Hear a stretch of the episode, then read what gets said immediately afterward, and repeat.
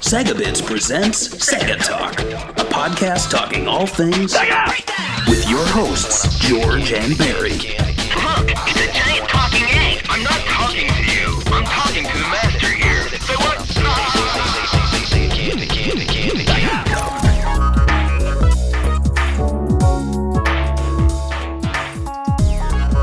Hello and welcome to episode 74 of Sega Talk. I'm Barry, with me is George. Hello, everyone. I'm the the Sith to your light, uh, your Jedi. Yeah, you're the Sith to my Jedi. You're my Force Ghost. Yes. Um, boy, what are we going to talk about today, George? Well, we're going to be talking about Star Wars. And why did I pick Star Wars? I don't know. I th- at first I picked this because I thought this will be easy. This will go fast. And then I started doing the notes, and it was like six pages of notes. So you know, six pages. It's probably gonna be like an hour show. We'll see what happens. But um, yeah, I mean, I I don't need to go into the history of Star Wars. It's baked into pop culture and modern movie history. Um, basically, if you don't know what Star Wars is, you've probably been in a coma since 1976, or you're one of those people who are like, have you, I don't know, maybe you encountered these people, maybe not just with Star Wars, but they like go out of their way to tell you they haven't seen it, and they're like proud of it. Yeah, like uh, I don't know what you're talking about. Yeah, no, I've I've heard these, but it's also like the, there's also the opposite of that, where like Right. people are pretending like they're so like underground or like something like special about them for liking Star Wars, which is like a mainstream movie. That's that. There's also that, right? Oh yeah, yeah. Well, you get there's like a big YouTuber presence now where they're like, "I'm kind of a geek," and I'm like, "You're not a geek. Star Wars is mainstream. Yeah. This isn't an underground thing. Like it's."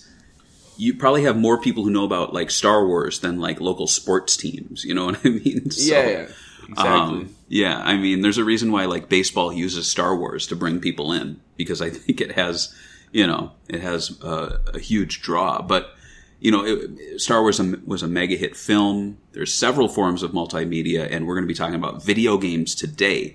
So before we get into video games, I just wanted to briefly touch on our own histories with Star Wars. Um, so George, do you like? Do you remember the first time you saw it? Which film it was? Was it in the theaters, VHS?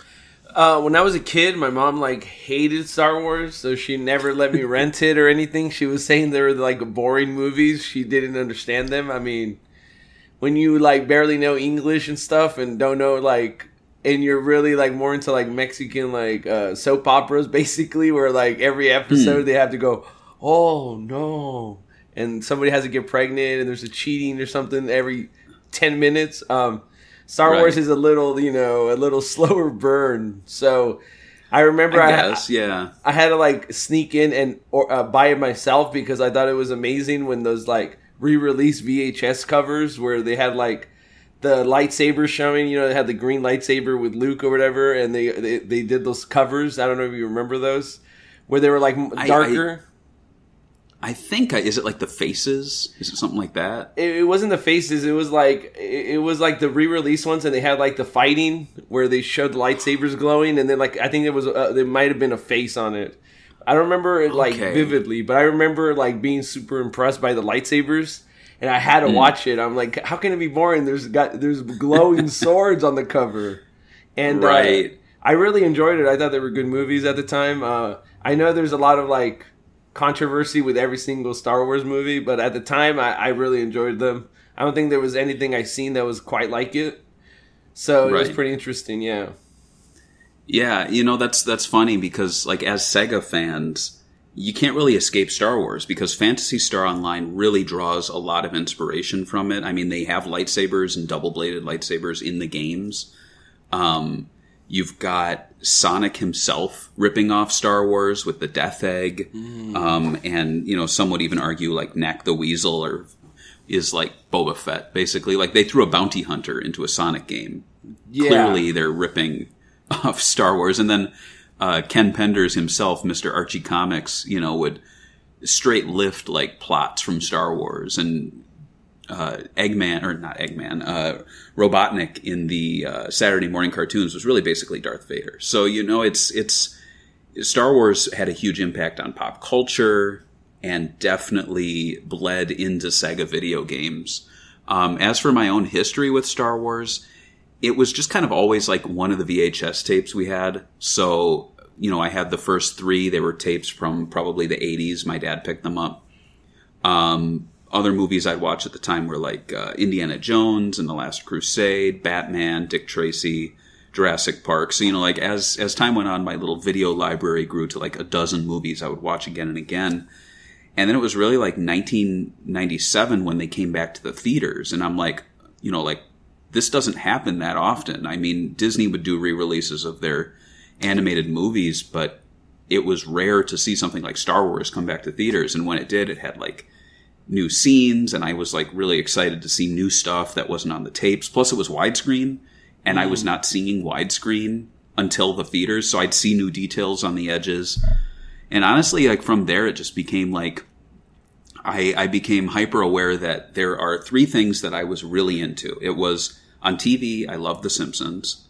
On video games, I loved Sega and Sonic. And then in movies, I loved Star Wars. And so I was like, well, it has to be S, S, S, S, you know, like, um, so I was like, well, it works. Like S, I like S things. And as time went on, like, you know, you can't see it really behind me here. I have the Sonic collectibles here. If you look at past shows, I had my Star Wars stuff behind me, but now it's actually the Star Wars stuff is in front of me. So I moved, I put this like Darth Vader uh, VHS standee from the special editions behind me. But like, it's just, I don't know, like when I'm not doing Sega stuff, I'm probably doing Star Wars stuff. And it's just, it's been a lot of fun, both as an entertainment thing and honestly like as a social thing. Like i socialize with a lot of people online about sega stuff but in person increasingly i've been hanging out with people who i met through like star wars podcasts and um, through the events that they do. Um, back in 2007 when i was working a desk job i started listening to podcasts and i would listen to this one called the force cast and the hosts of that included this one guy who would occasionally go on named Jimmy Mac, and he was from Chicago. So, you know, me going, I went to school in Chicago, moved to Philadelphia. So at this time, it was kind of nice to hear a Chicago voice again. And I, I honestly just loved the show. I loved the dynamics. It was like a professionally done show, but it still had personality to it. Um, and as time went on, I would just keep listening to it. And then when I moved back to Chicago, like I never like planned to like reach out to the hosts of the show. I just thought that would be a little weird. But like I, I don't know how it actually happened, but like it was just kind of like I, I think it's through Patreon. So it was like through their Patreon, they were talking about you know going to the Galloping Ghost, and so I messaged uh, uh, Jimmy, who hosted the show for like uh, like almost 14 years up to that point. Uh, their new show was Rebel Force Radio, and I was like, "Do you want to go to the arcade and see this new Star Wars arcade machine?" And it was like, "Yeah, sure." So we went there and we hung out, and we've been going back there up to the pandemic, like every few months. And then because of the um, big Star Wars event that happened in Chicago, more guys started going, and now we have like a little crew. And I'm like contributing to their podcast, like on their on their Patreon. I'm on a show called the Babu Freaks, where it's like uh, basically well, that's the name of our trivia team. So we did a trivia night before the pandemic. And then when the pandemic hit, we started doing Zoom hangouts. And then we were like, well, let's record these and put them up there. And so, like, it's just kind of insane that over the course of 14 years, I went from being a listener to the show to kind of being involved and like being friends with the guys. And thinking about, I was thinking about earlier today, I'm like, the equivalent would be like if one of our Patreon like listeners or podcast listeners right now reached out to me in 14 years and I was like, yeah, you can start doing podcasts with George and I, you know, like, Yeah, yeah. that's weird. That's, that's pretty wild. So, yeah, I mean, I, I, it's, I know it's a long story, but I just, I wanted to touch on that just because I think it's kind of, I just think it's kind of wild that like I've gone from doing Sega podcasts to now like hanging out with the, uh, the people I used to listen to and now we're just like friends. They're just like guys I know. Um, and I think that's kind of what's uh, caused me to want to do this because I thought, hey, I could bring it up on those podcasts and then bring in some new listeners for us. Oh, so you know, I, I mean, idea. I am a weasel. Remember, I was called a weasel Yeah. ten years ago for for weaseling into the Sega Bits uh, website and podcast. So I'm pretty sure Barry it was the like, Weasel. It, it was called Snake, not Weasel. Maybe Weasel. I don't know. I think I was called a snake and a weasel. I like being a weasel more than a snake. Same. I mean, they're. Nack the Weasel's pretty cool. But uh, Yeah. anyway, yeah. So that that's my long story. But diving into the video games now, my favorite Star Wars video games. Honestly, I love love love Dark Forces. I think it's one of my favorite games, just in general. Um, Is that? It's basic. what- it's a, it's it? like a Doom clone, basically. Yeah. Yeah. Okay. I did play that one. Mm-hmm. Yeah. And if you've seen Rogue One, where they spend the whole movie trying to steal the Death Star plans, the opening like minutes of Dark Forces, you just enter a room and you find the plans. It's so anticlimactic. um, so yeah, but you know, it's it's like it's Star Wars video games. I mean, I think they're all there's a lot of quirky ones. There's a lot of great ones, and honestly, I think the ones we're covering today are like some of the best um, out there, but not many people have played them because they're really locked into the arcades, and these machines are dying. You're not playing them anymore unless you're uh, really just like emulating them. Um, but talking about like how Star Wars video games began, so George Lucas, he was incredibly innovative, both in filmmaking and with just like m- merchandising and marketing and utilizing his uh, license. Um, so he actually he founded an internal video game development team as early as May 1982, which was kind of rare. Like it's you didn't really see film studios doing that until much later, like Warner Brothers Games and uh, Fox Interactive. Um, and this operated alongside his film company. And it wasn't until 1990 that a reorganization led to the game development group being rebranded as LucasArts. And in these early years, LucasArts fast became known for adventure games running on their own engine named SCUM, which stood for Script Creation Utility for Maniac Mansion. So if you can guess, the game the, the engine was developed for Maniac Mansion. Kind of like you know like Dragon Engine was made for Yakuza, but then we see it uh, in games like Virtua Fighter 5, uh, Ultimate Showdown. Um, and what I really liked about this era was that these games like Maniac Mansion, Monkey Island, uh, which had a release on the Sega CD with Secret of Monkey Island, and even some Indiana Jones games, it, it allowed LucasArts to make their own identity and not just become like the Star Wars game studio, kind of like they are today. Like Yeah. if if a Lucasfilm game comes out, it's going to be Star Wars, which is kind of like a shame because you know the in those early years at LucasArts, they had people like Brian Moriarty, Tim Schafer, Ron Gilbert, uh, Dave Grossman. I think um, Ron Gilbert, especially, is like huge now. Um, Yeah. He's still making great games. So, have you ever played any of these early LucasArt adventure games and uh, I guess point and click games? And and speaking of that too, um, how do you think Sega's game The Cave, which was actually produced with Ron Gilbert's uh, Double Fine studio, kind of compared to those games? Do you think it it stood up to those, or I mean, I don't okay, know? so The Cave came and went. We're going to talk about The Cave. I feel Okay. like on a future Sega talk. okay, well, yeah, But- I actually reviewed the cave for the site, so I kind of remember it Yeah, semi vividly. You know, hazy memories sometimes. Um, right. It was just like a bunch of mini stories of like a, a few characters, and I thought it was going to be even more epic considering who he is. But the story was just, I gave it like a C plus. C. I thought like th- for being who he was and stuff, it, I, you know, maybe I had too high of expectations. It wasn't terrible. It was just a good game, I would say.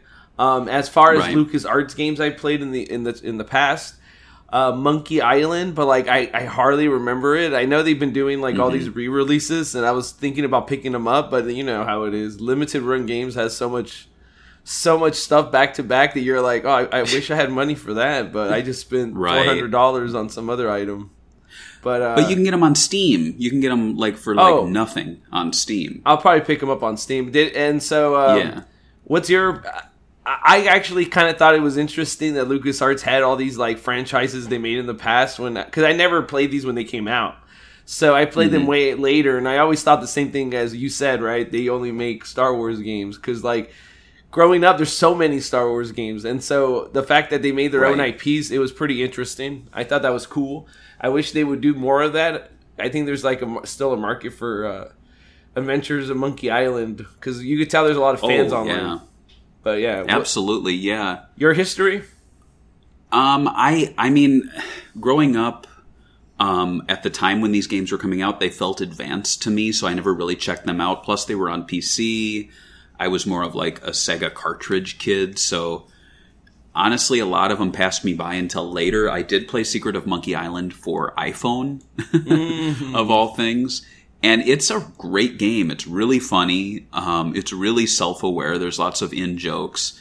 And so when The Cave was announced, which I was really excited for because it seemed like it was reviving the LucasArts point and click adventure thing. And the idea that Sega would be the one publishing it, I was hoping maybe like we would get a Platinum Games sort of deal where we would, it would kind of become a pillar of Sega at the time and would be like, oh, they're making a new Monkey Island and, you know, Sega's doing it now or something like that. But it just kind of all fall, fell flat. I, I think I've told the story before, but we did a giveaway for the cave where it was like little figurines of all the characters. And they sent me the set. They sent me one set. And their idea was for me to send the set to a winner. And I was like, why don't you just send it to the winner? You didn't give me anything. Like, Yeah. What a waste. Like, I have to pay, you paid shipping to send me something that I need to pay shipping to send to someone else, and you don't even send me a second one as incentive to like be excited about it like way to go what a waste um, so that's I'm, I'm kind of salty about the cave because of that but there is a connection i believe that one of the voice actors from the cave is a pretty major star wars voice actor now i don't want to get the name wrong i think it's Stephen Stanton who worked on it and he does um, uh, he does stuff for the Bad Batch now and Clone Wars. So, I mean, there's a little link there. Um, now, talking more about the Star Wars video games, the early 90s saw the rise of Star Wars games. And I thought this was interesting. I couldn't find any more information outside of a little Wikipedia mention, but this is in part because Lucasfilm had actually regained control of the license, which had been in use prior by companies like Atari and Namco, which kind of explains why in the 80s and early 90s you didn't see LucasArts themselves releasing Star Wars games. They had to basically work with companies that had the license, and I'm assuming Atari was a big one. So, uh, because there's no ads for the Sega games, I thought it would be fun to watch an Atari ad. so, if you want to fire that up, this thing is so Good, right? good. yeah, it's something. um, let me go put it in the beginning. All right, let me put up the volume so we can hear it up. Yeah, Star Wars. I like his shirt. TIE fighters! Fireballs! Coming right at me! Watch the laser towers! Aim for the tops! Making the countdowns! Use the force! Coming too fast! Use the Force. My shields are gone! Alright! I'm going in! Wow, this Some gay! In a galaxy of video games, there is only one Star Wars, the arcade. he sold it better to me than Luke Luke did in the act, in the actual movie, dude. I want to do an edit where I just overlay that guy's audio when Luke's going through the trench and he's Yeah. like, "Here we go!" Ah! But um, yeah. So that that was the Atari port of the Atari arcade game, which was called Star Wars in the arcade, and then it was on the Atari Twenty Six Hundred. It was called Star Wars the arcade game, and so it gets a little confusing when we're Yes. talking about Star Wars arcade, but not Star Wars the arcade game.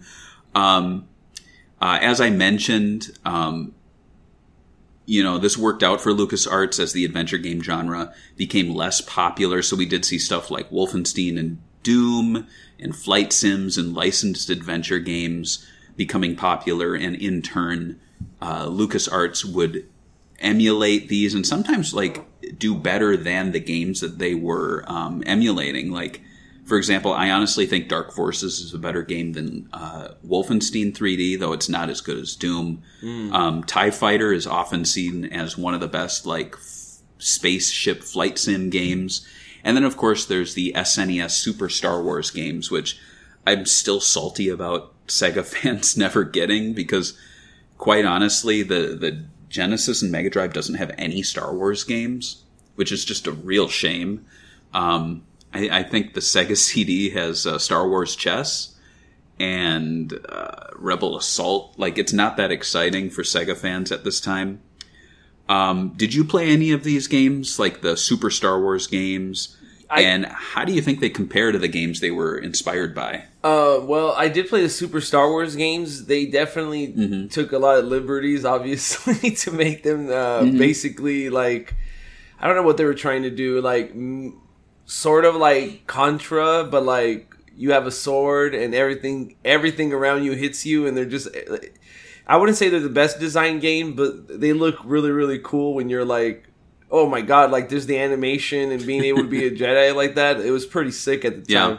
Uh, somebody had it in my neighborhood. One of them, I don't know which one, uh, but I remember thinking it looked really cool. But then when I played it, I'm like, this game is cheap hard, like super cheap hard. Um, but it they did look super cool, and yeah, it is weird that they never made like a Castlevania type version of that on the uh, Mega Drive. Because I mean, we at least had Castlevania, you know, Bloodlines, and all these really cool games. It would have been cool to have a Star Wars equivalent. It must have been an exclusive. Like Nintendo probably had some sort of deal with them saying you cannot put anything on like Genesis. And so their workaround were like ports to the Sega CD. But yeah, yeah, the Super Star Wars games, they were pretty cool. Uh, a little unforgiving. I I do like how in the Mandalorian show they kind of lifted the um, scene where he's climbing the side of the uh, sand crawler and they're like throwing stuff down. That's definitely straight out of the Super Star Wars game. So it's it's still influencing like things now, which is cool. Um, LucasArts they did develop several of their games internally, but they also were still at this time working with external studios. But they would provide art, story direction, music, and sound effects. I've never heard any account about like how easy or difficult they were to work with, but I think the fact that we don't hear people complaining about working with LucasArts probably means they weren't that difficult. Um, so when it came to work with Sega, they worked on Star Wars Arcade. So if you want to bring up the first image we have here of the arcade cabinet, and I actually included quite a few because this thing is rare. This is a rare, rare cabinet.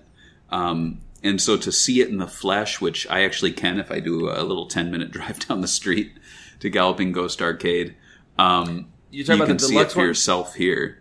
What's that? The deluxe one is the one that's rare because I, I, I mean, I, I don't know. I remember seeing the arcade game. I never, I've never played it, but I remember being a kid Mm-hmm. and remember knowing there was a Star Wars Sega arcade machine. It might have There been a- are two. And Okay. You're thinking of trilogy. So yeah, yeah, so uh, probably. spoiler alert, I don't think I mentioned at the beginning, we're actually covering three games on this episode, not just Star Wars Arcade. Honestly, because this episode will be over in the next few minutes if we didn't do that. Um, but if you look at this machine, this thing's huge. Like it's, uh, I don't know what images you have up here now, but you can see like there's the seats are all like custom to it. They have these nice little graphical decals. Um, and this was in 1993, so Sega and LucasArts they teamed up to create Star Wars Arcade. It was running on the Sega Model 1 arcade board, and it was jointly developed by Sega AM3 and LucasArts. And the game featured a deluxe two-player cockpit, which, if you listened to our Sega Candy Cabinet podcast, which I think is a must a must listen for uh, people who like arcade machines.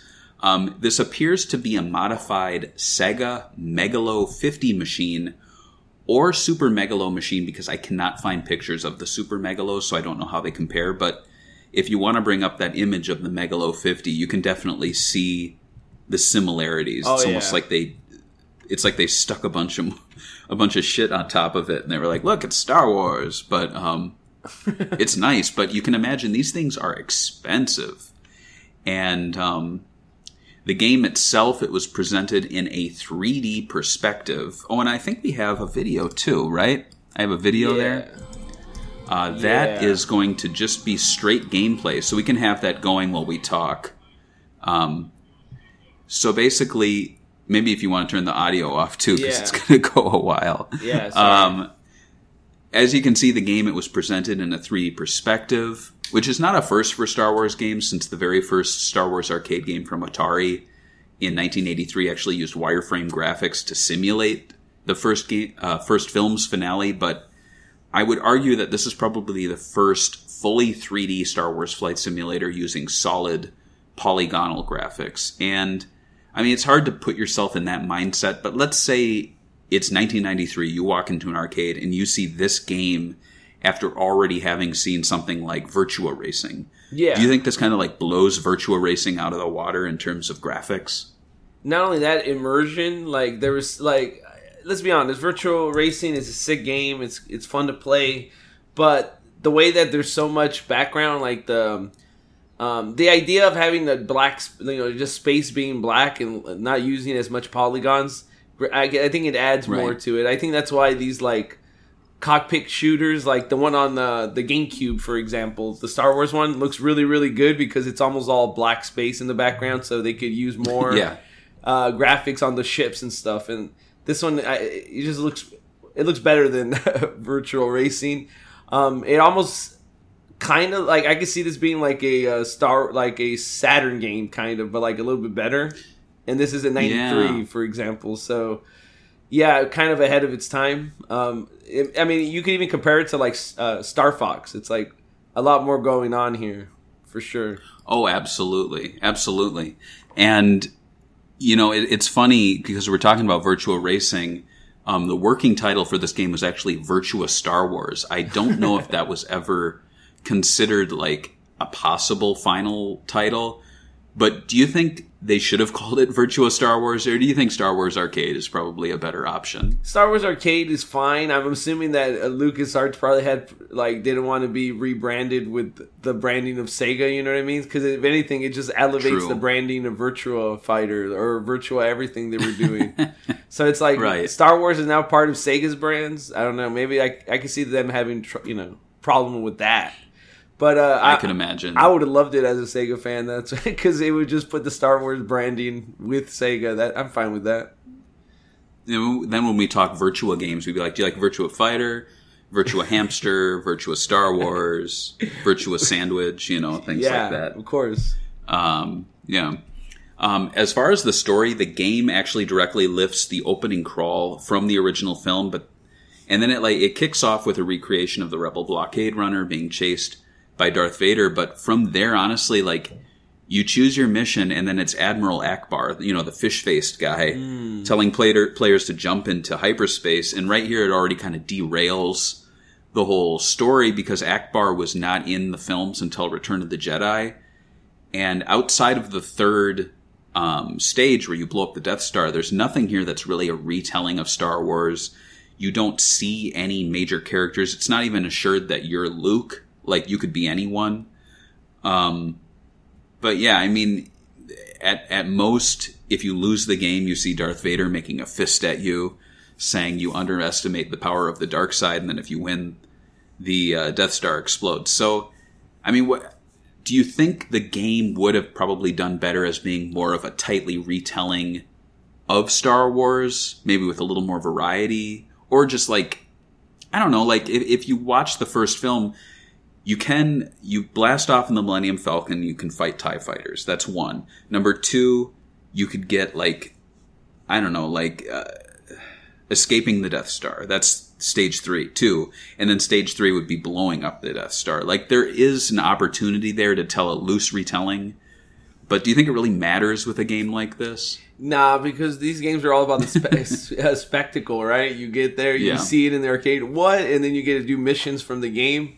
I don't think a lot of people go like, actually, the Star Wars lore did not have this character in this scene when they were kids. You know, like I get what they're going Right. for. Personally, to me, I, I like Star Wars like games that like extend the universe. That's the ones that really get Mm. me like, wow, that's interesting. Like they make you see little like um we, saw, we talked about rogue one the whole stealing the plans gives you a new perspective on Yeah. that little bit of history um i don't know there's that new ea game the jedi uh what is it called? Fallen order? Is that what Yeah. it's called? Like that kind of stuff i like that better but as for retellings i think for an arcade game it's fine because it's almost like you're just in a big ride like i, I think of them as at theme park rides because that's how i think sega kind of saw them. So that's how i see them Absolutely. yeah.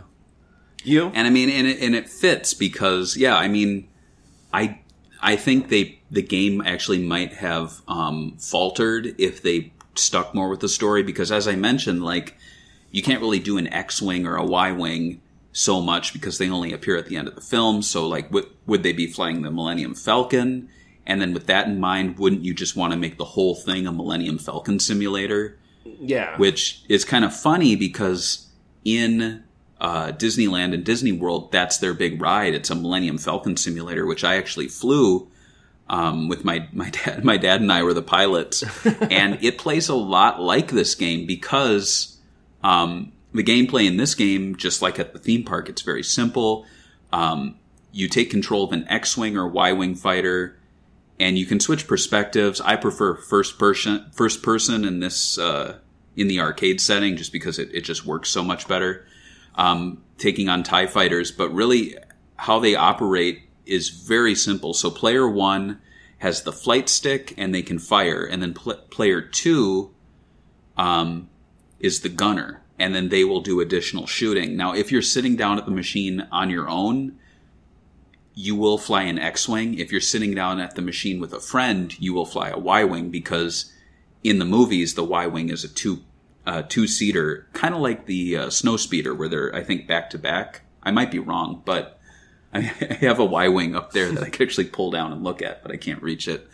Um, but I thought that was kind of cool, like staying true to how the ships operate. I also really like um, the different stages. So the first one called training, it's kind of deceptive because you think when you pick it, oh, I'll get to this is like training, and it's like a free game. But no, this is like a stage you pick. They should have called it something else. But you're basically intercepting Tie fighters in an asteroid field. The second is called Rebel Attack, where you take on a super star destroyer, which um, is from Empire Strikes Back and Return of the Jedi. And then the third is an assault run on the Death Star, which of course is from the original Star Wars film. Um, it's two player mechanics, like I said. There's no two ships, you're both together in one ship. The seats make it very clear pilot and gunner. And like I said, the controls are simple. It's just like, you know, flight stick. Very easy. Anyone can sit down and play it. Um, the question is, have you ever sat down and played it? I'm going to guess no because it's a very rare game. Uh, yeah, you probably guessed correctly. I uh, haven't played it. It's a, like I said. I think I saw the trilogy one because I think I remember it being more black, not silver. Yeah. Um, so I've never played this game before, and uh, this is probably the first time I like. I've never even played it on an emulator. So like, Oh, wow. I haven't played it at all, and I'm just like watching the gameplay, and I'm like, it actually looks pretty good. It, it reminds me a lot of the you know Rogue Squadron and all these new games they're making that are basically the same idea, really. Um, I like the Yeah. idea. I'm actually surprised that Sega went and made two different models, like the X-wing and the Y-wing, just for one player and two players. Considering that like Mm-hmm. most of these games were on a on a budget, you know what I mean, trying to get out as soon as possible. So that's Absolutely, interesting. I didn't know that. Mhm. Yeah. What Yeah, you, did I- you? and I mean- obviously, you played it. I've played so, and we'll get to the 32x version. I have my my cartridge here. I actually don't have the box version. I always pass it up when I see it because I'm like, oh, I own the cartridge. But um, I have played the uh, arcade version. It definitely, uh, it it's extremely fun. I think it does still hold up to this day, despite the graphics. It's like a solid 60 frames per second. Nothing about it really seems like so I've played the Atari one, and that one is hard to play now. I've played this one; it still stacks up because I can see what's going on. The gameplay objectives are still easy to follow. It's just it's it's kind of a timeless game in that sense, and I think the same could be said about a lot of the Virtua and uh, Model One and Two games. Like they look dated, but they're still very accessible, very fun, and that's why we still see stuff like Daytona USA and uh, Virtua Fighter 2 in arcades, just like Pac-Man. You know, like it's just they're they're games that people can still sit down and enjoy, even if they're not like, oh, this is a 1993 Sega LucasArts collaboration. It's a very rare machine, so that's what makes it worth playing. You know, like there's none of that going on.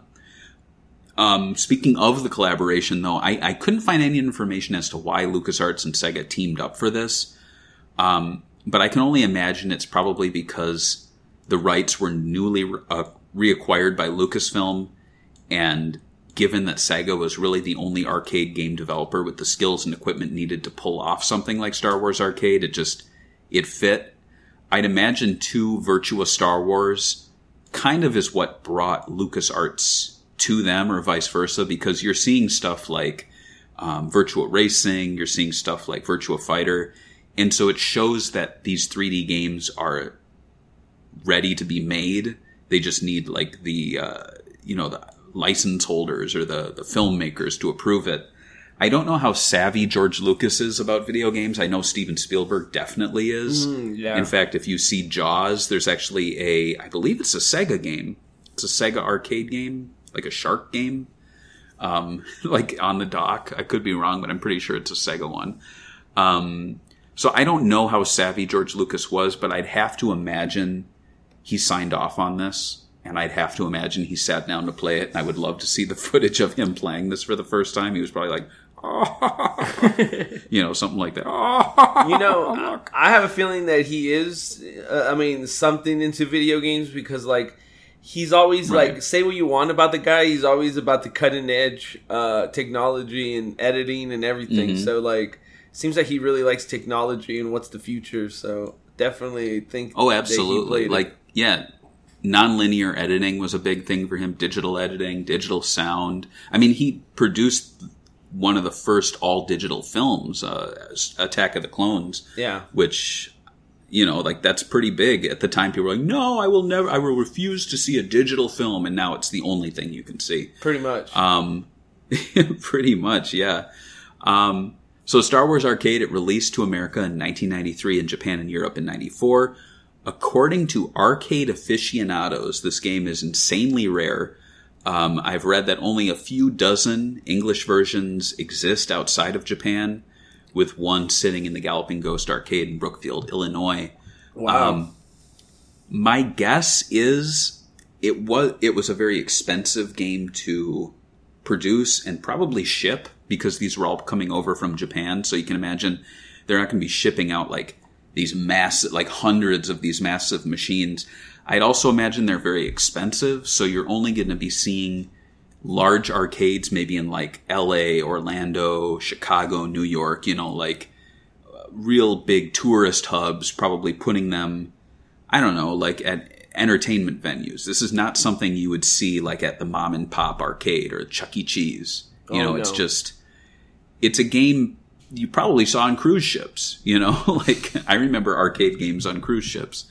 Um, so in fact, I believe uh, remember that House of the Dead, uh, like uh, cutesified one where it's like a boy and girl zombie or in love. Remember that? yeah, I remember that one. The spin-off. that they never- started got. they were testing yeah they were testing english versions on cruise ships it was like the only place you could play it in english I so feel like going on a cruise ship is kind of worth it. Maybe you'll get sick, but at least you get to play some like arcade Sega games, right? exactly Yeah. exactly so i mean i i understand why there were probably so few it's just a shame because so few people have memories of playing this um, the game itself was directed by Masa- masahito shimizu whose credits surprisingly include Astal, which he was the director for, Mario and Sonic 2016, Hey Pikmin, Spyro the Dragon, where he was a producer, and oh man, Balan Wonderworld, where he served as a game designer.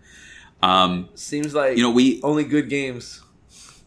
Absolutely. I mean, we've done nearly 75 of these Sega Talks, and I feel like we sometimes have come across these games where we're like, who directed this? And it's like someone with a short list of game credits that span decades. And I always wonder, like, how do they make a living? Like, clearly they're in video games. They must be doing something.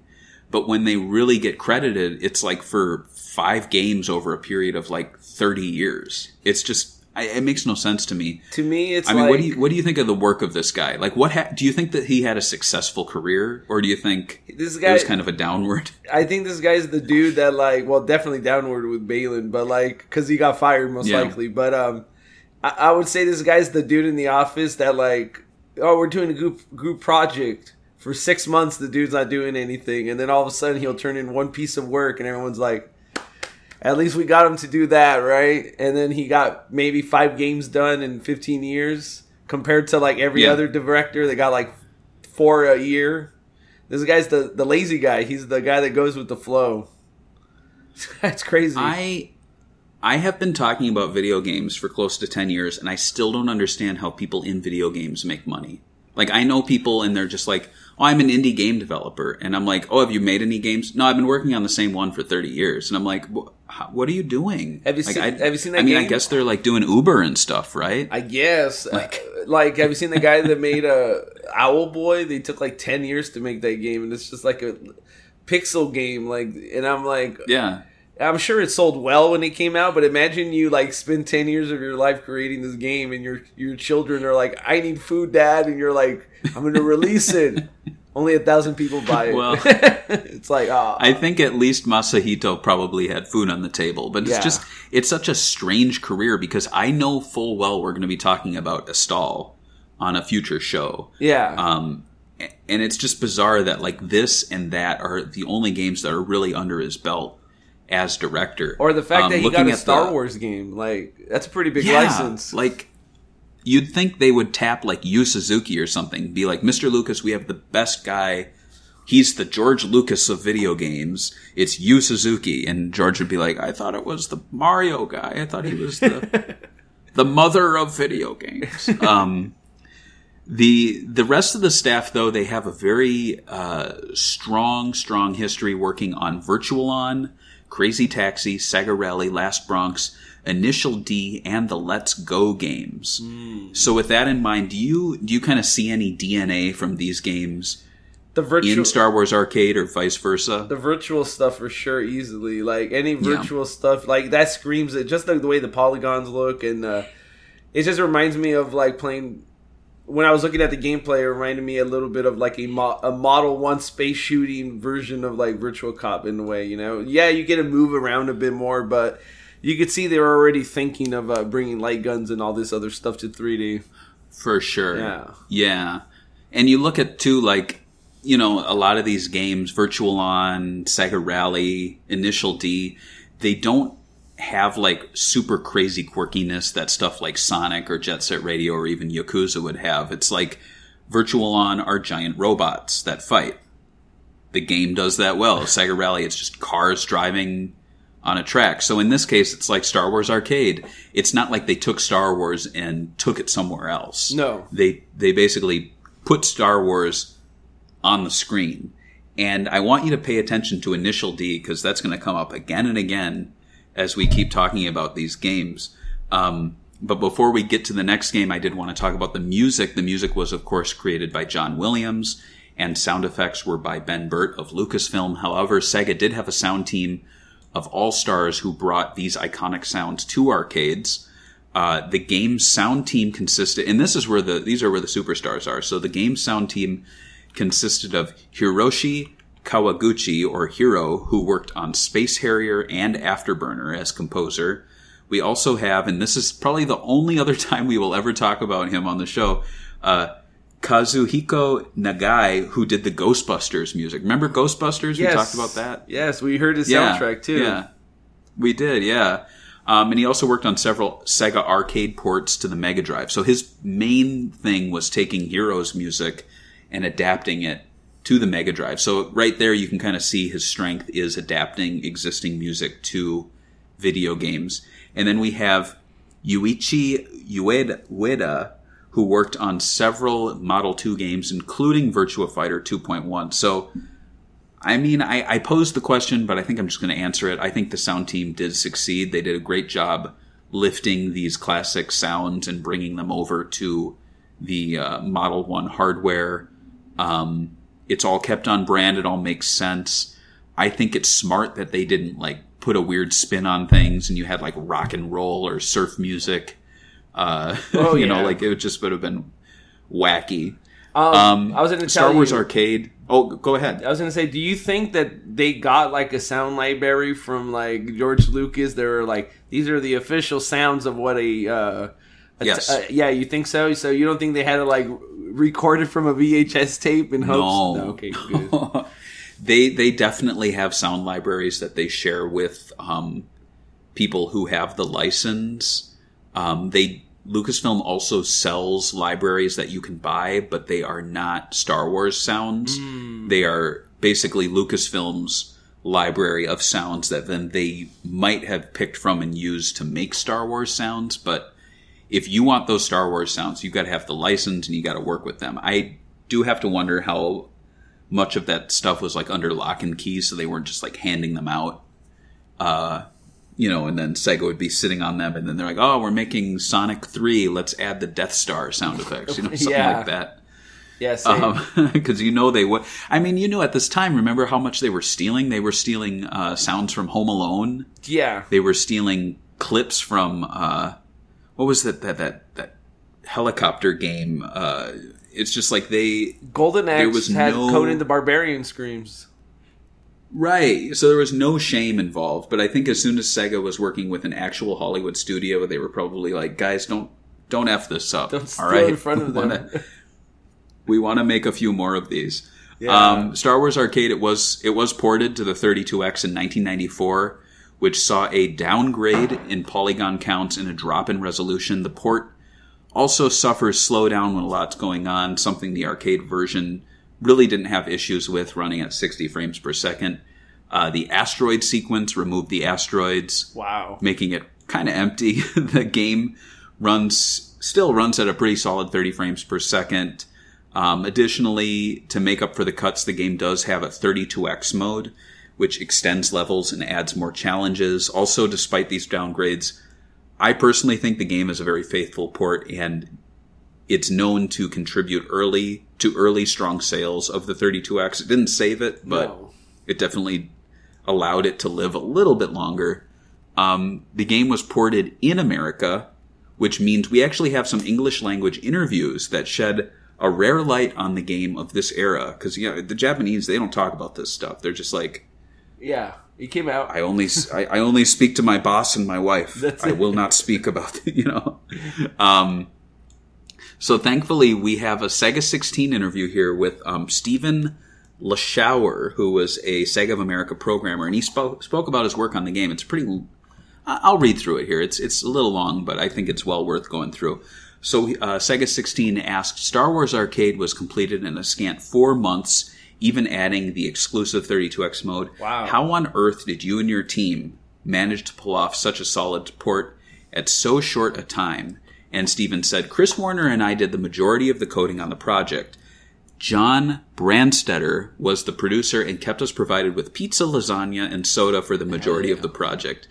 The, the original game was an arcade machine since it was written in 100% assembly language and the, ar- the hardware that we were using was vastly different than that of the arcade machine. We figured the quickest approach would be to write a new game from scratch that had the look and feel of the arcade machine. Chris and the Mars development system uh, about the size of a small fridge, so he worked on the 3D engine. Chris never did any 3D work before, so he had a blank slate to start out with. I coded up the Genesis side of things as well as the new Z80 sound driver. Because if you remember, the, the 32X used the Genesis, so they would also have to develop for the Genesis. Yeah, great. uh, which sounds like a headache.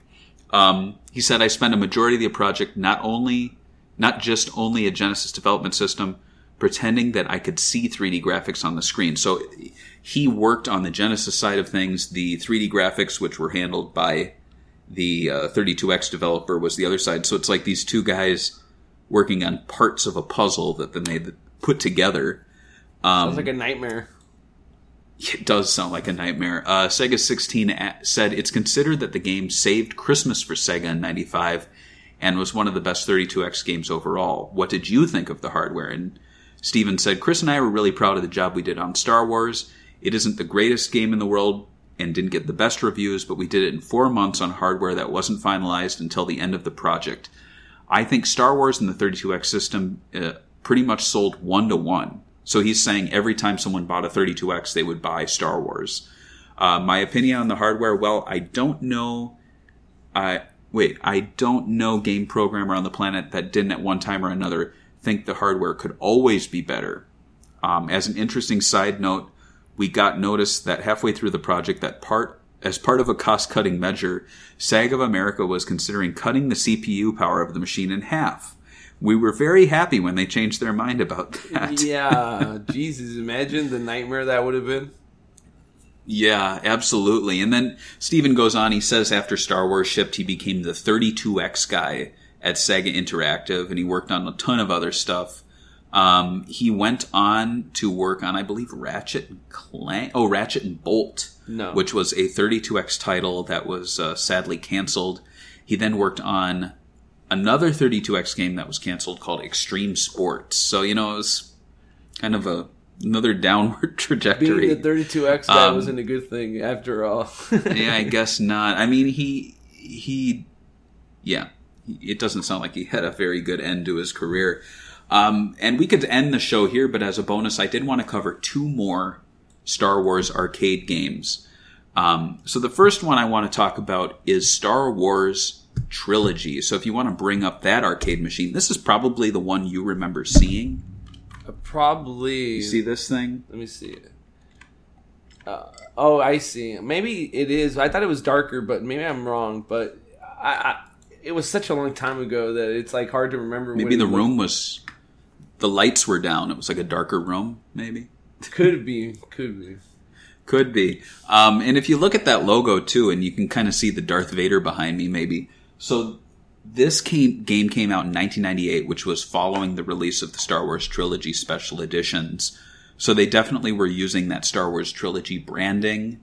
Um, the game was actually marketed as a follow up to the 1993 Star Wars arcade, so this is a sequel. Um, however, this time players not only fly ships, but they also take part in melee battles from the films.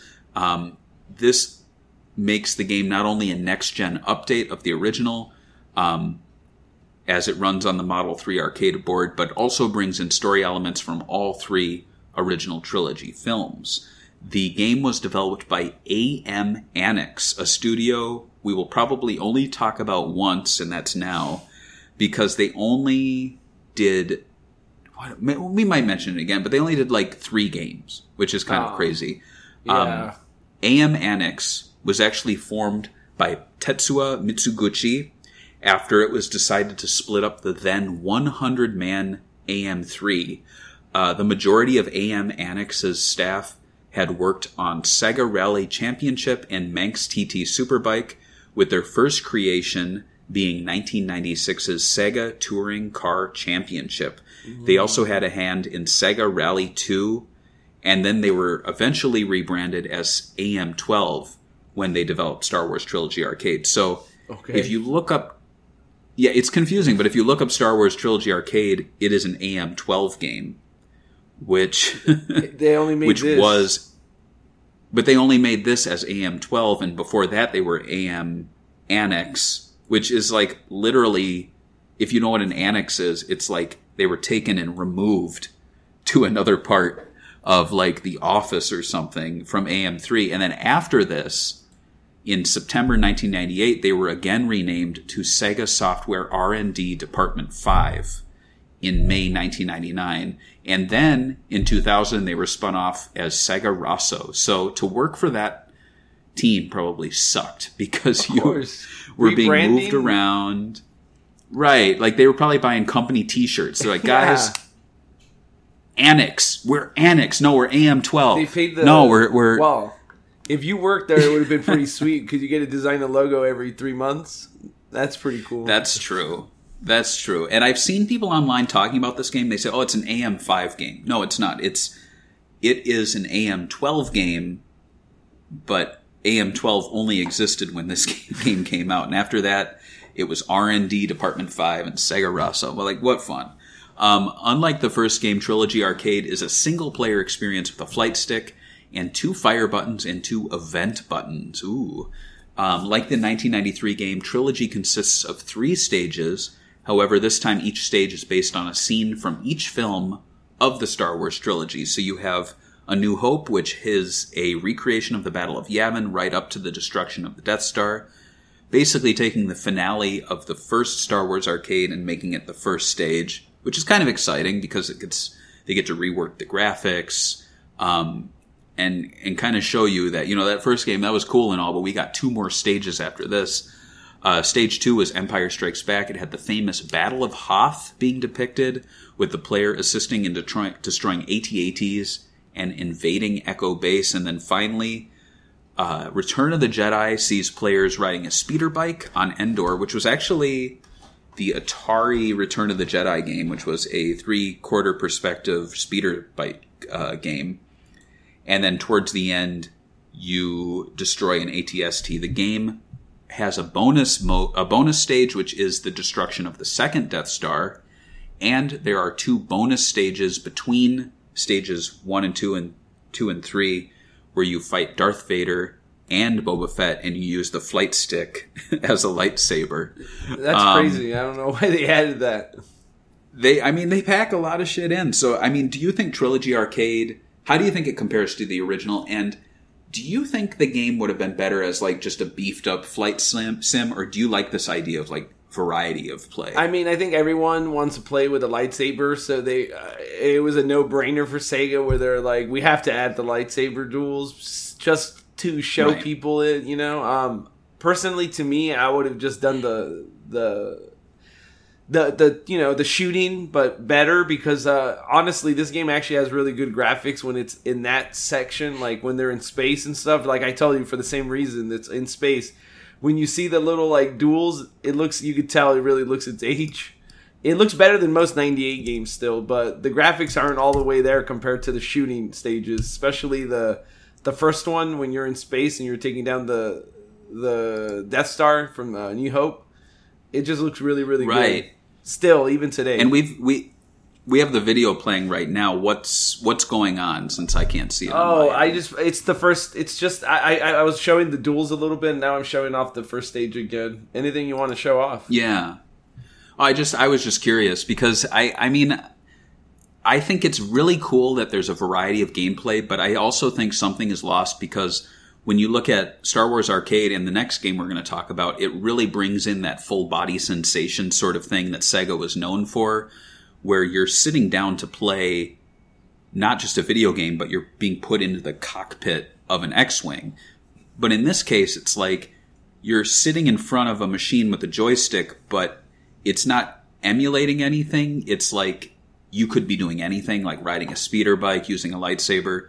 So I, I, I think there the variety is great, but there's also something lost in the immersiveness of the arcade cabinet itself. Like the flight stick, if the flight stick looked like a lightsaber, that would be cool for the lightsaber parts. But then, why would you be flying a ship with a lightsaber? You know, Yeah. like it's um, it's weird. Though I, I don't know. I'm like, I, I think this game definitely is a great addition, but I really like the next game coming up, and I really like Star Wars Arcade because of that flight sim sort of feel here. Um, but given Sega never returned to Star Wars, the original trilogy after this, it's great that they did what they did with such variety. And it, it does make it a really fun arcade game just to revisit because you get so much variety. Um, the staff for the game was actually really beefed up, but thanks to the CD quality sound, there is no need for original music to be created, which actually resulted in a smaller sound team. The game has three directors, though. There's Kenji Sasaki, Takahiro Kazi. Oh boy, sorry guys. Kakizawa and Motoshi Takabe.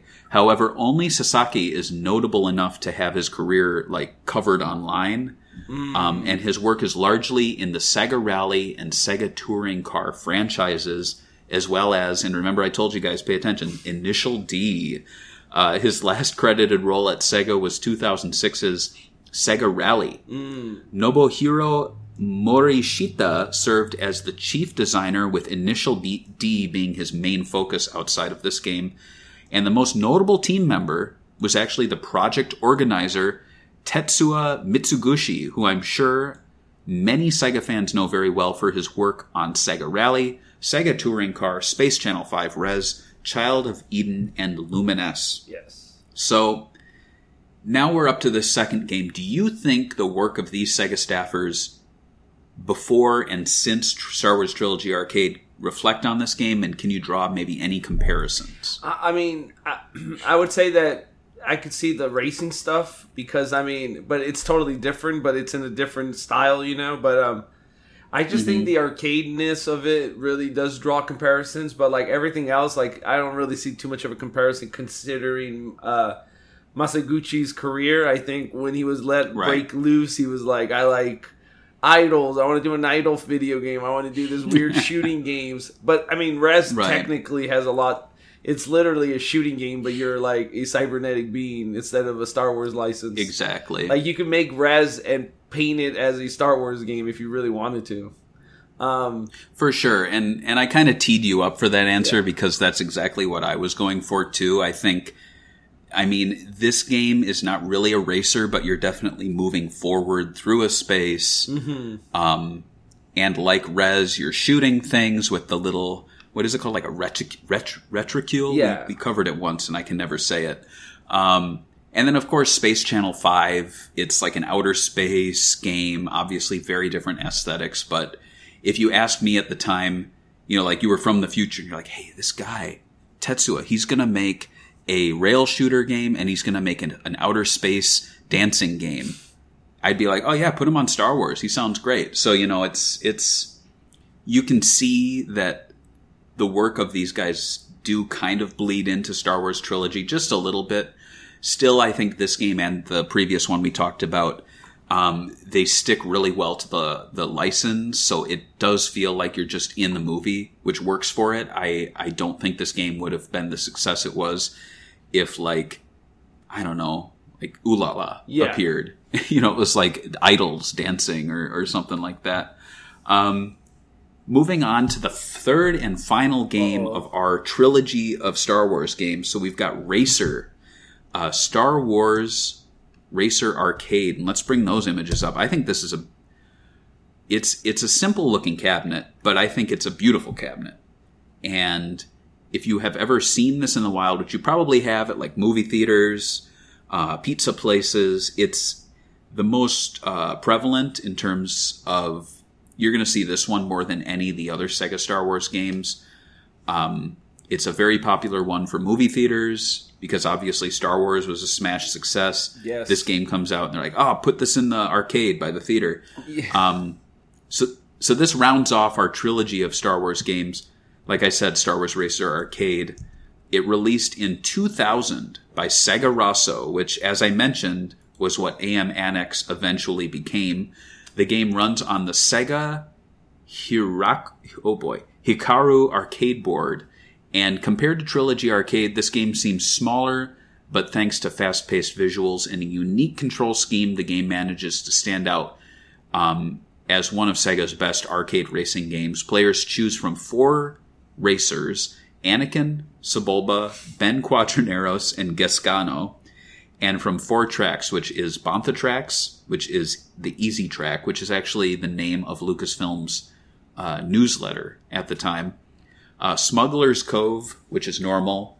Pixelito Challenge, which is hard, and then the Boonta Classic, which is from the movie Star Wars Episode 1, The Phantom Menace. And all four tracks take place on Tatooine. yeah, Um, I don't know if you have the the footage up there, but Of course. uh, Jar Jar appears when the Sega logo does, which is kind of oh, funny. it does in the beginning. Um, yeah, he, he like shows up and like knocks over the letters or something. Um, I personally think the game shines when it comes to its movie accurate control schemes, which uses two throttles that move forward and back, making the game feel, in my opinion, like Virtual On, but instead of twin flight sticks, you have twin throttles. Um, also, like classic games like Hang On or Outrun, the arcade cabinet itself uh, resembles the Pod Racer. Well, the two player cabinet actually has a second player seat that resembles the rival Sebulba's pod, which is like an orange. Though personally, I think that the two player one kind of falters just because the seats themselves are scaled back, so it's not like you're sitting in a pod, you're just sitting in a chair with like decals on the back. oh yeah, um, yeah, yeah. Yeah, so I, have you played this one? I mean, isn't this the same one for uh, episode one pod racing that was on Dreamcast? Or is this No, No, okay, I've never played completely different. ever. Okay. Yeah, so this this one, like I said, it's easier. It's still rare, but it's easier to find probably because it's it's a little newer than the others, and also it was just so popular. Um, but yeah, it just it's fun. It's simple. It's fun. Um, it's very intuitive. There's this big flashing button in the front that lets you boost. I mean, I, I have no complaints. I think it's a very strong, solid game. Um, does it stack up to like Sega's other classic body sensation machines? I would say yes. I think at the time there were very few like 3D Sega games that went to this level of having the controls and like the cabinet itself match what's on screen. You know, it may be not up there with Hang On and Outrun in terms of just like you know the impact on the industry, but it's it's a very fun kind of throwback to those days, but in 3D graphics. Um, with the knowledge that the game is only on Tatooine, do you think it would have benefited more from like multiple planets? Ye- Oh, Kind of like uh, F F Zero, Of course, you know? of course. But like, I always Yeah. wondered if like the whole pod racing scene was just added to the movie to like make racing games out of it. Like, oh, we can make it inverse, and then, but like, I feel like if they did do that, they would want to extend it more. Like, just Tatooine, four players. You know, they they kind of like played it safe with the lore here. They could have just done like Obi Wan has a ship too. Why not? I don't know. It's a video game. um, Right. Yeah. I mean, there are a ton of pod racers. There's like a, a dozen of them or something. And the fact that only four are player, playable here is a little bit of a shame. But when you consider at most you're racing against one other player, it's not like this was Daytona where there were like 10 of them. Yeah. You know, so it made sense to scale it back. Um, if you see the movie, outside of Anakin and Sebulba, the racers aren't that iconic. Um, so the ones they did pick, I think at the time were well well known enough because Gasgano actually had an action figure, and then Ben Quadinaros, he's the guy who gets stuck at the starting line and then his ship blows up. So you know, like oh, cool. they're a little more recognizable. Yeah, they had something Who would pick him? I want to pick the guy whose ship blows up. Um, I did not put it in the notes, but if you notice, this game's called Star Wars Racer Arcade, and then you mentioned Star Wars Episode One Racer, uh, the home console game. Why isn't it called Pod Racer? And the reason for that is, is actually Ubisoft in 1997 released a game called Pod, um, which was a racing game, Pod Planet of Death, and from all the accounts I've I've heard that they threatened to sue if they called it Pod Racer because they thought it would be a like confusing to consumers and they would be like, "Oh, I I really want to play that Pod Ubisoft racing game." And it looks like Lucasfilms, you know, LucasArts is releasing one with Sega. Like It's I don't know why they it's stupid because, Because- like pod racing Yeah, it's like it's tied with the Star Wars brand. It's not like people are going to go like, I want any racing game that has pod in it. it's like what? yeah. Stupid. And to be honest, Pod was kind of shitty, wasn't it? And I don't know. yeah, I'm Eh, looking at gameplay of it, and it looks really it doesn't look very uh, entertaining to be honest with you. But uh, No, no. So definitely the lesser game was stepping on the feet of the other one. Um, as you mentioned, you know there does exist a console pod racing game called Episode One Racer.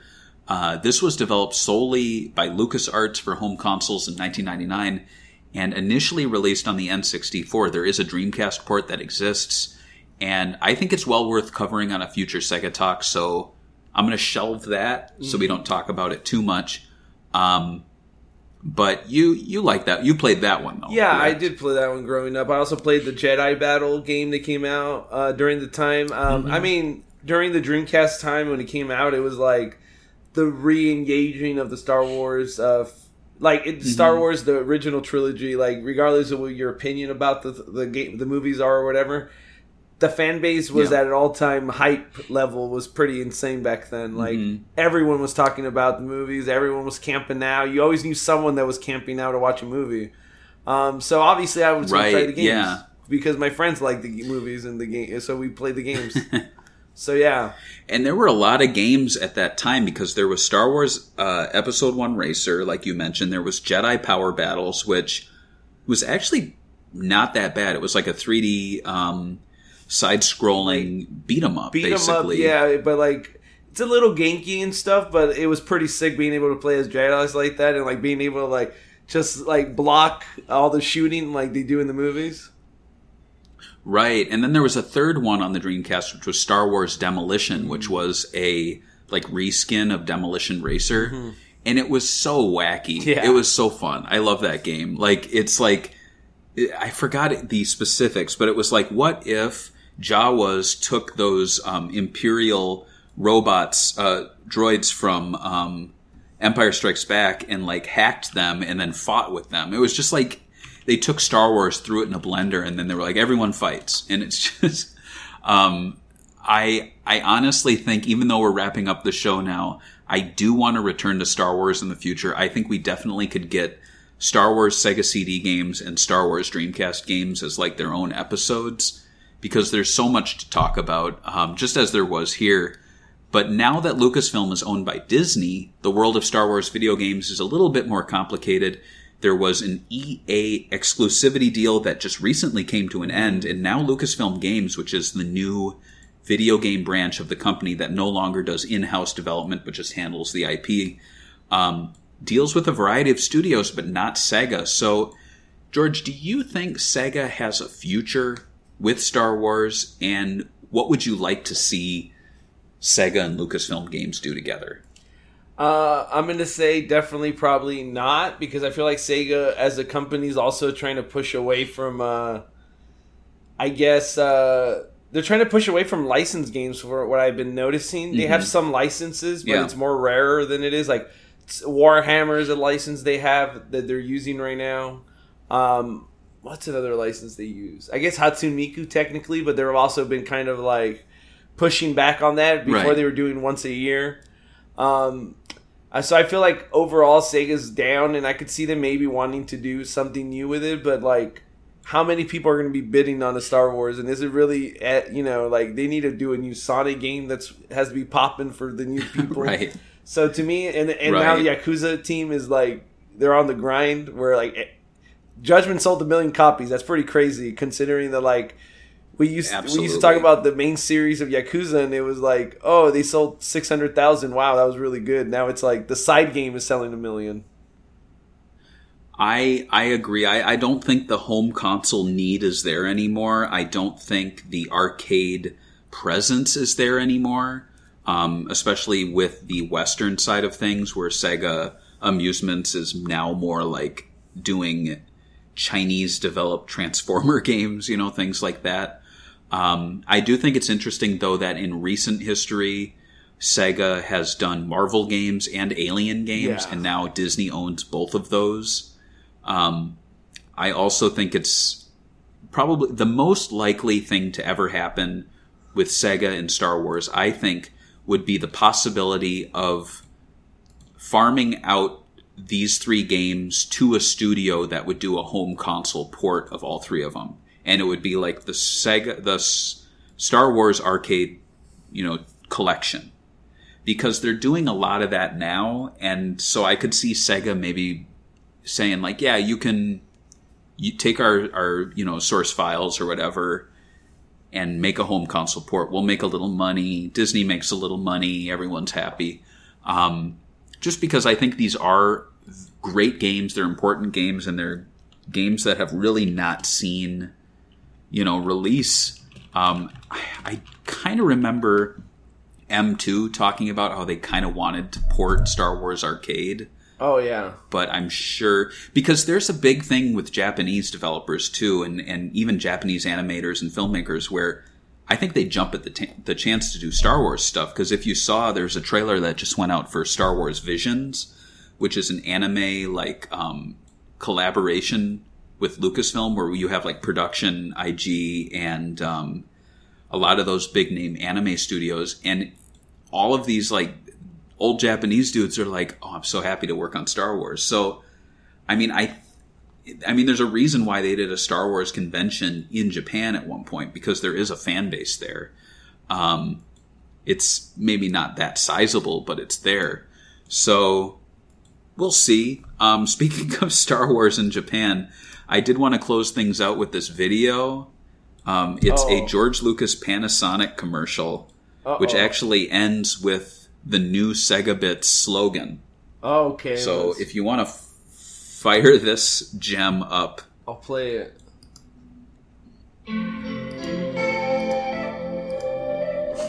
the music.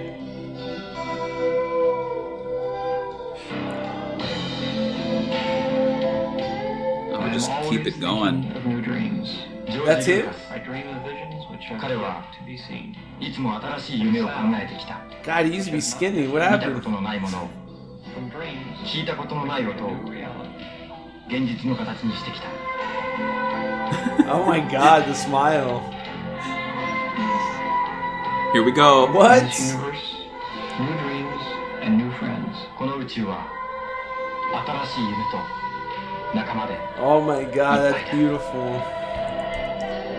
Panasonic, always new dreams, wonderful friends. パナソニックいつも新しい夢素晴らしい仲間 This is the last time. It's no some This is the last time that. What do you think of that? This is the last time Panasonic was relevant, right? Um, ah, it's a very strange commercial. What do you? How does that make you feel? Does it make you feel like having Panasonic items in your house? It makes yes, I. it's my new favorite video. I love the slogan "Always new dreams, wonderful friends." Um, Oh. I tweeted it out, and people seem to like it. Segabits, Mm. always new dreams, wonderful friends. So I've uh, the copyright's already there. Someone suggested though that it's the best Sega-related news source that eats expired lifesavers. That's pretty good. Um, I saw that. I mean, that's not bad either.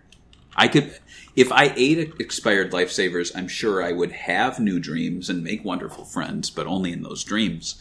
Um, yeah. So, do you have any final thoughts on our Star Wars arcade discussion before I jump into the Patreon memories? No, I think we covered three different video games, um, and that's the only Star Wars. I mean, this is the only ones by uh, Sega, right? Like, Sega themselves, Yeah, yeah, right. yeah. If we if we cover Star Wars again, it's going to be third party games that were ported to the Sega CD and the Dreamcast. And I forgot to mention the Master System has a port of the game that appeared on the NES. So you know, it's like there's not much out there. This is the only time Sega really worked on Star Wars games. So you know, the the next best thing we'd cover is maybe. Uh, Star Trek Strategic Operations Command, ooh, but like, how exciting that is one's that? Was a banger. I remember that one. Everyone talked about that one. It was in the Smithsonian, so it, it, it did something, right? That's true. Um, so, as mentioned, if you support us on Patreon at any level, you can have your memories read at the end of the show.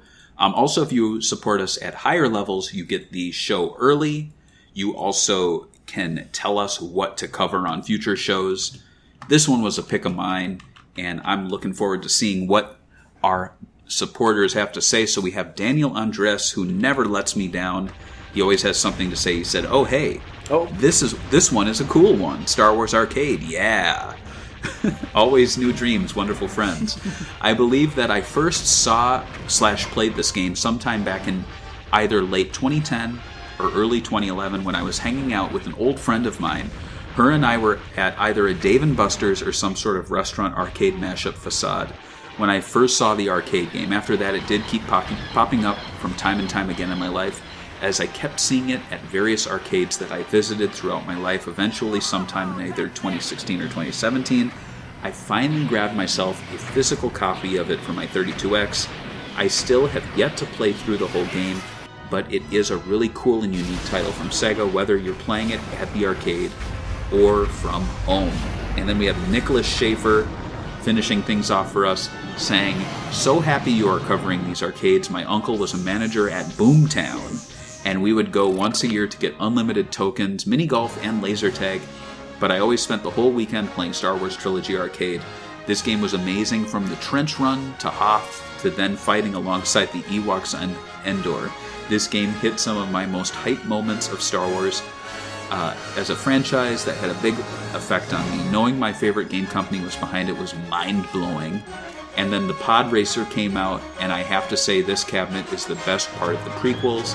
I have few bu- bucket list things in my life, and owning Star Wars Trilogy Arcade is one of them. Well, guess what, Nicholas? You are going home with a Star Wars Trilogy arcade machine. It's being shipped to your house.